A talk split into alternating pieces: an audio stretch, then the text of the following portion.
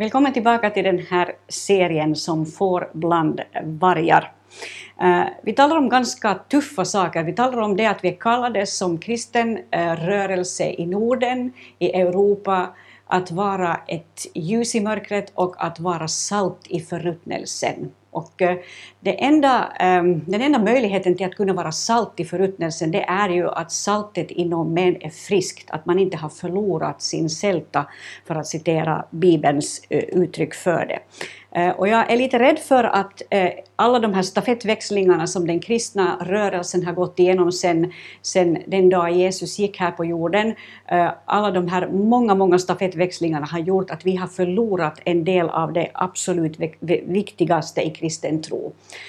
Och jag är också rädd för det att ju bättre vi får det runt omkring oss, ju rikare vi blir, ju bättre situation vi har, desto mindre behöver vi Jesus, desto mindre tycker vi att vi behöver ens Eh, gå till kyrkan på söndag, vi gör andra saker, eh, vi satsar på annat och vi förlorar fullständigt det som var sältan i vårt liv. Och det är det här som den här serien handlar om. Och eh, Jesus är väldigt tydlig med det här. Han säger så här att, att han sänder oss ut i den här världen och han säger att, att världen är inte vårt hem. Världen är inte liksom vår vän heller, utan, utan vi är sända in i den här världen som ett ljus. Eh, medan vi många gånger tänker så här att, eh, att eh, vi vill inte störa människor, vi har inget behov av att väcka världen därför att vi sover kanske lika mycket själva. Vi ser inte ens behovet av att, att, att få se världen väckt. Jag tittade på en film på Youtube häromkvällen, den heter Sheep among Wolves och är en presentation av kristna i Iran. Och, det handlar alltså om det som sker just nu i Iran där, där en av de absolut största väckelserna pågår eh, pågår för tillfället. Kyrkan växer där snabbast vad den gör över hela världen. Och, och det man möter i den här Youtube-presentationen det är en kristen församling som är redo att dö för sin tro när som helst. Eh, och eh, de är inte här för att bygga hus, eh, förverkliga sig själv, skaffa en doktorsgrad, göra en ansiktslyftning eller vad som helst, utan de är här för att göra vad de kan för att människor ska få höra om Jesus. Och jag tänkte, när jag hörde deras, liksom, jag kommer bara på det här engelska ordet readiness, men liksom när jag hörde deras hur, de var redo att dö för sin tro och hur de inte ens liksom, det fanns liksom ingen förskräckelse överhuvudtaget i deras ansikten när de sa att, att jag är redo att dö för min tro på Jesus. Så tänkte jag för mig själv, hör jag ens till samma rörelse? Alltså är jag ens kristen och mera? Här är ju situationen många, många äh, gånger äh, så här att vi, äh, vi kan fundera, vet, vet vår granne ens om att vi är troende? Eh, och om grannen vet om att vi är troende så är vi kanske stolta över att grannen upplever att hon stör, Camilla stör inte mig med sina religiösa grubblerier utan hon är helt vanlig. Hon är en helt vanlig människa, hon är normal, hon är som alla andra. Eller nej, nej, den kyrka som hon har, så det är en helt vanlig kyrka, det är inga galenpannor, eh, det är inga radikala människor, det är lugnt, gudstjänsten är över på en timme, man kan bra gå dit, det påverkar inte ens alls. Pastorn är så snäll och det är så vackra ord som hon säger. Eh, Sånt här är inte alls ovanligt att man får höra som pastor. Jag har hört flera gånger människor säga men det där var så vackert det där du sa. Jag tänkte men snälla lilla vän, jag är inte här för att tala in i ditt liv det som är vackert. Jag är här för att ditt hjärta ska bli berört. Men problemet kan vara med mig som med kristenheten eh, i vår, vår, del av världen att vi kan ha förlorat vår sälta. Eh, vi är ljuset som inte längre lyser. Och eh, man kan fråga sig varför blir det så? Och jag, jag, jag, har inte gjort någon analys av det här, men jag, jag, tänker mig så här att en orsak till det här kan vara just det här med stafettväxling. Det är att man förlorar sältan Eh, Eh, i växling efter växling. Man förlorar det som var ursprungs, eh, ursprungskallelsen och budskapet an efter som, eh, som den här växlingen sker och det blir, det blir liksom en svagare saft generation efter generation. Parallellt med det här att livet blir bättre och bättre i våra samhällen så vi på något sätt eh, luras in i en tanke att vi inte behöver Gud. Och när vi går in i kyrkan så är det ingenting där som väcker oss, det är ingenting där som tänder oss, utan det är bara liksom ett, ett litet försiktigt pajande på axeln så att människor ska, ska förstå att, att allt är okej okay i deras liv, du behöver inte göra någonting. Och det här är farligt. Det här är väldigt, väldigt farligt.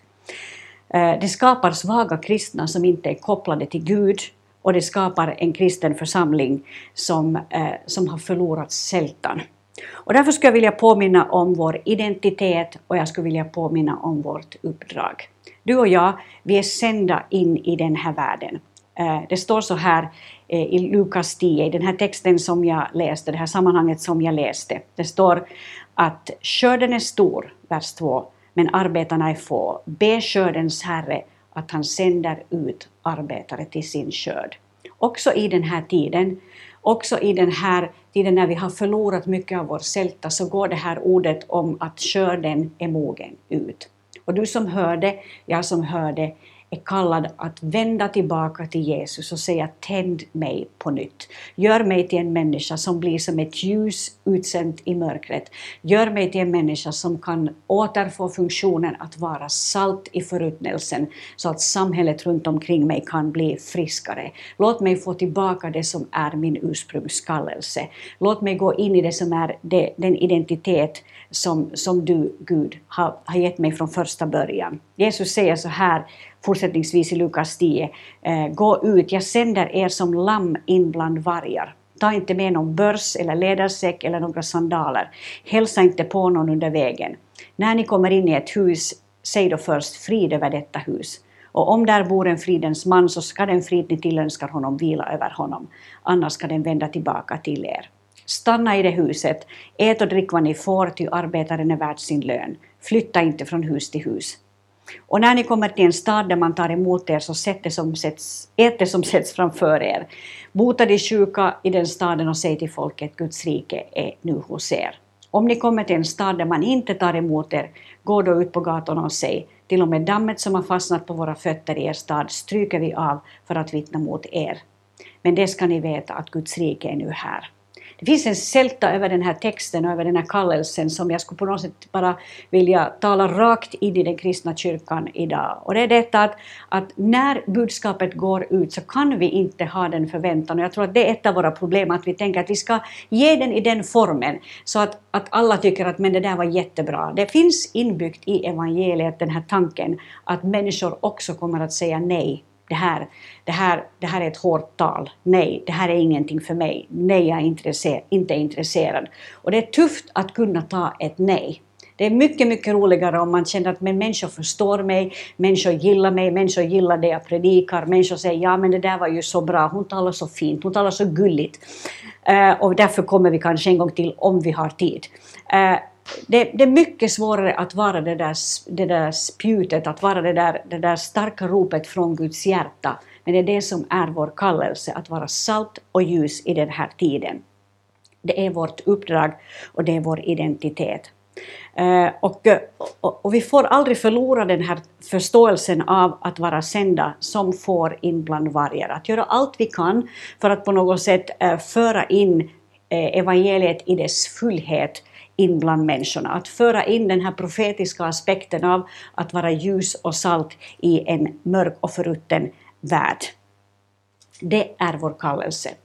Och eh, det skulle jag vilja be tillsammans eh, med oss här i slutet, att vi inte skulle eh, på något sätt förlora fotfästet i den här tiden, att vi inte skulle för, förvilla oss bort från det som är det centrala, utan istället gå tillbaka till det som är vår ursprungskallelse, gå tillbaka till det som är ordet och uppdraget från Guds hjärta att vara ljus i mörkret och att vara ett salt i förruttnelsen. Att vi inte blir så som Jesus säger, de som dödar profeterna eh, och säger att, att evangeliet det är någonting som representerar något osunt eller ovist eller inskränkt eller smalspårigt, utan att vi istället blir de som, som säger ja till en, en profetisk rörelse som är ett ord från Gud eh, eller som representerar eh, och ja, som, som är en representation av ett ord från Gud mitt i den här tiden. Så det här ska vi be om just nu, att få vara sända som får bland vargar och att få göra det vi ska göra på ett vist sätt. Jesus, tack för att du har satt din kallelse på den kristna församlingen. Och jag tackar dig för att vår, vårt uppdrag inte har förändrats sedan du gav det för 2000 år sedan. Jag tackar dig för att det är fortsättningsvis detsamma att vara sända in i den här världen. Jag ber för våra nordiska länder att du ska sända ut människor i alla städer och byar till att få vara eh, som ett salt i förruttnelsen, till att få vara som ett ljus i mörkret. Tänd oss i den här tiden, ta bort all vår bristande frimodighet. Förlåt oss för att vi många gånger har gjort evangeliet till någonting så luddigt att ingenting finns kvar. Herre Jesus, ständ våra hjärtan på nytt så att vi blir de vi är tänkta att vara just i denna tid. Amen.